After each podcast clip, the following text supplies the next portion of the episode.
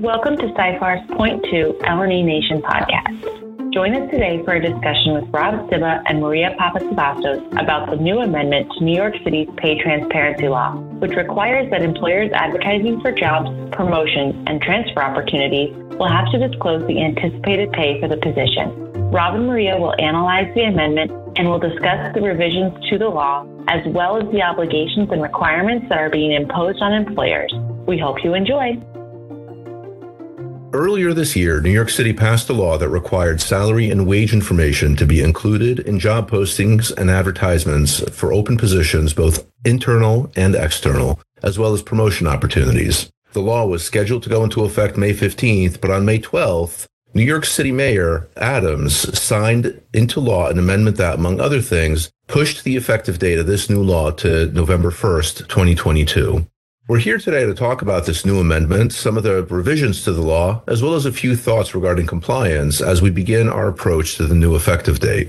I'm here with Maria Papasavastos, Senior Associate at Seyfarth, whose practice focuses on pay equity issues with a specific focus on pay transparency and wage range disclosure laws, as well as defending such claims in litigation. Hey, Maria, how are you today? Hi, Rob. Doing well. Great. My name is Rob Sibba. I'm a partner at Seyfarth, and I focus on advising employers on compliance with various federal, state, and local requirements for hiring, employer relations, and terminations of employment. I also defend employers in lawsuits that challenge various employment practices.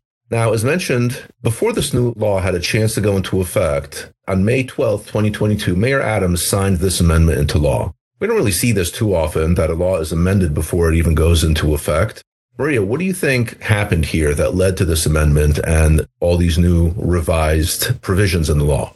Yeah, I think during the last legislative session, there was a push to get this law passed. And the sponsor of the bill, the initial bill, her term was coming to an end. And I think there was a push to get this law in place before the end of that legislative session. So it, it was passed during the last meeting of the legislature. I think then when the new legislature came in, there was a bit of pushback from the business community and concerns about how they would implement this law, all the specifics of the law. There were a lot of unanswered questions that had to be answered. And the City Commission on Human Rights answered a few of those questions in their fact sheet. But I think the business community was still trying to figure out how to implement this new law. So with that, I think that the new amendment was meant to address those concerns and give employers a bit more time to figure out how they would comply. Well, really, to your point, I think the issue, if I heard you right, was that there there was a lot of ambiguities in some of these requirements. The law was charging forward originally to go live on May fifteenth, and there really wasn't sufficient time to get all these questions answered, get everybody's ducks in a row, and get into compliance for May fifteenth. So this November first, twenty twenty-two date really gives us a lot of runway to try to figure out some of these nuances, is, wouldn't you say? Yeah, absolutely. And I think there wasn't much pushback with the amendment on this, too. I think everyone that you heard from in the legislative hearings and the Commission on Human Rights, and everyone wanted to give employers time to get into compliance. And the goal here wasn't really to have a gotcha moment where the law goes into effect and then you are issuing penalties or anything like that. The commission made clear that their goal from the beginning wasn't to issue penalties. It was to make sure employers were complying with this and knew how to do so. So I think that makes total sense. Well, that's certainly a uh, a, a nice a spirit of cooperation that we're seeing. So that's great. So beyond the effective date, the amendment also makes a few other revisions to the law. Let's talk about them one by one to kind of identify them and, and see about what they might possibly mean. So the first one that comes to mind is the law seems to now clarify that it does not apply to, and I'm going to quote the language here, positions that cannot or will not be performed, at least in part, in the city of New York. So if a position cannot or will not be performed in New York, there is no salary disclosure requirement. Why this awkward negative will not and cannot language, Maria? What is, what does that refer to? So I think the intent is similar to what the Commission on Human Rights put in their fact sheet, where they clarified that if a position can or will be performed in New York City, then it has to include this. And it the fact sheet kind of goes through even if it's performed remotely from a, an employee's home. So I think that was the intent of this, but it's it is a little strange that it's phrased in, in the opposite. It may just be the phrasing, and kind of there's a couple items under this where they're excluding certain things from the law. So that may be why it just fit better that way. But that's the intent. I mean, it's really to follow what the commission had said, how they interpreted the law originally, where if the position can be performed remotely from an employee's home in New York City, then you have to include the compensation disclosure here. So I think that's really, I think that's really the key issue here, because it's really a pretty easy analysis. If the position is in New York City, the person's going to be sitting in an office in New York City. That's obvious. Right. The remote positions are the ones that give me a lot of trouble, though, because if you have a company who's located outside of New York City, who's hiring for a remote position, I mean, to be honest with you, as an employer, how am I going to know that somebody in New York City is going to apply? How am I going to know that where they are, you know, in terms of their geography, no matter what, if they use an address in one state, but they actually reside in another state or they move? It seems to me like that's an incredible burden on employers to sort of have this omnipotent position of who, you know, of, of where everybody is in the world. That's really difficult to implement.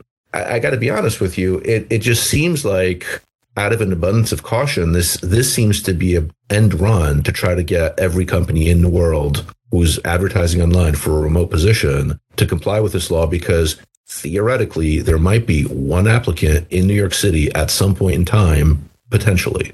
Totally. I, I completely agree. And it's a lot of what I hear from employers, and especially in the world we're living in today with a lot of people working remotely after the pandemic and having hybrid work arrangements. I think this comes up all the time, and a lot of positions will have a remote work component. And for a lot of companies, a position can be performed within New York City. And if you have one employee in New York City and four employees somewhere else, you're going to have to be subject to this law. And it's definitely tricky and broad, and it's something that employers definitely need to keep an eye on, because the commission is moving full speed ahead on this, and the legislature has now incorporated it into the law specifically. So that is how they're interpreting it. So I think you just said something really important that I want to circle back to. I was kind of, you know, Chicken Little, the sky is falling. Oh my God, everybody has to comply with this. New York City is doing crazy stuff. But some comfort potentially is that this law only really applies to employers who have four employees really anywhere, one of whom, one of those employees is in New York City. So if you're a company that has no matter how many employees, but you don't have pre-existing employees in New York City, this might not apply to you, is what you're saying. Is that right? Yeah, that's right. Well, at least that makes me feel a little better about the reach of this law. Not by much, but a little bit. And one of the things that I recall from one of our previous episodes was speaking with one of the attorneys from the New York City Commission, and she mentioned that the commission would accept an employer saying in their job posting, basically, this position cannot be performed in New York City. What are your thoughts on that? So I appreciate that position from special counsel at the commission. I do. Um, I think we all do. I'm cautious with that approach, though, because I think Colorado has taken a different approach on that, with targeting companies that are excluding, using exclusionary language where you're excluding Colorado applicants. And they've taken the position that you can't do that in job postings. Wasn't there a bait and switch here? Didn't Colorado start off saying you could, and then switched yeah. switched gears, changed changed their mind? Yeah, yeah, there was something like that. Um, oh boy! So yeah, I'd be a bit concerned about that here. I am also kind of concerned about the optics, of course, for a company doing that. And I mean, New York City is a big market, and I don't know of a lot of clients who want to do that and exclude New York City people as well. So.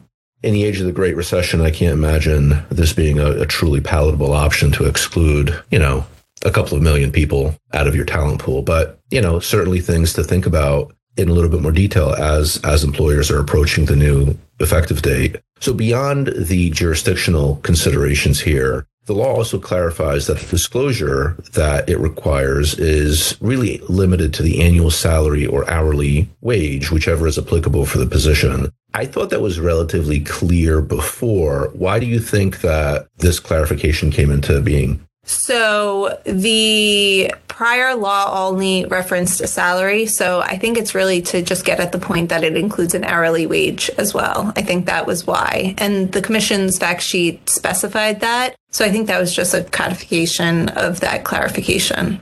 And we're not going to be disclosing things like benefits or bonuses or commissions, incentive pay, perks, or no matter what other types of job benefits or, or whatever in the disclosure. Yeah, right? Correct. That's that's not what this law requires. Okay. Well, that's good in that it's uh, a limited information set. What about the other aspect of this law? You know, we're talking about compliance a lot, but, you know, sometimes mistakes get made and things go wrong. Things don't go according to plan. But what about the enforcement side? My understanding is that the private right of action is now somehow limited. Can you walk us through that a little bit? Yeah, so I think that's that's a big point of this new amendment as well. You are now not able to bring a private right of action as an applicant for a position. It's only current employees who can bring a cause of action in a court. So I think that's a big win for employers, because the concern here was really that you would have people out there applying for positions at all different companies just to bring lawsuits against those companies and get these huge penalties that you can get under the law. So I think this relieves a bit of those concerns, because you have to be a current employee to be able to bring a lawsuit.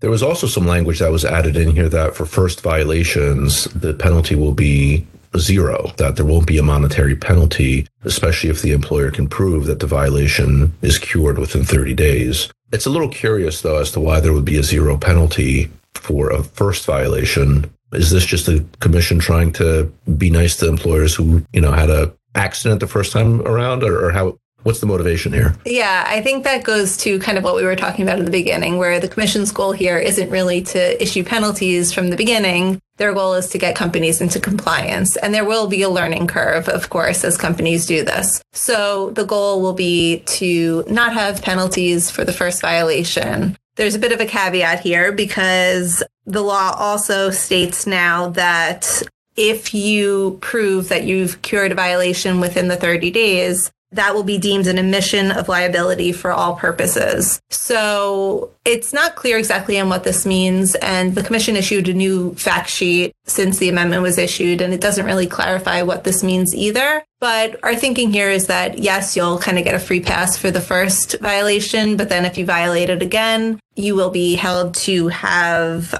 kind of violated the law to begin with, even if you didn't get a penalty, and perhaps could get higher penalties the second time around. So the first time is at zero, and the second time could be more expensive because your first time counts. You just didn't get fined. Yeah, I think so. Interesting. So as employers are ramping up for compliance purposes, is there any sort of overarching theme, any overarching consideration that you would point out or, or kind of give for consideration? So I think a question that comes up a lot for me as I'm advising employers on these laws is, how do we deal with New York City in relation to other laws like this? How does it compare to other laws? Are there laws that are stricter, uh, more lenient? So I think kind of looking at it holistically and figuring out which jurisdictions require this in job postings and require the minimum and maximum salary ranges, or require benefits disclosures or other compensation disclosures. You'll have to look at that and kind of come up with an approach that makes sense for your organization in dealing with multiple laws across multiple jurisdictions. I mean, as of now, you have Colorado, you have Jersey City, New Jersey, you have Ithaca, New York, just passed a law uh, that will become effective September first. You have Westchester County, New York, that will also go into effect soon, and Washington State. So I think those laws are the ones that require posting compensation information and or benefits information in job postings. And an employer should consider all of those laws holistically and kind of come up with an approach that best meets the requirements in those jurisdictions. Maria, it's always a pleasure to chat with you about these issues. Maybe we can do this again and talk about Ithaca or some of these other laws and continue the conversation. But for now, thanks so much for your comments and your thoughts, and we look forward to talking again. Sounds great. Thanks, Rob. We hope that you enjoyed this episode of Seyfarth's Point Two L and E Nation podcast.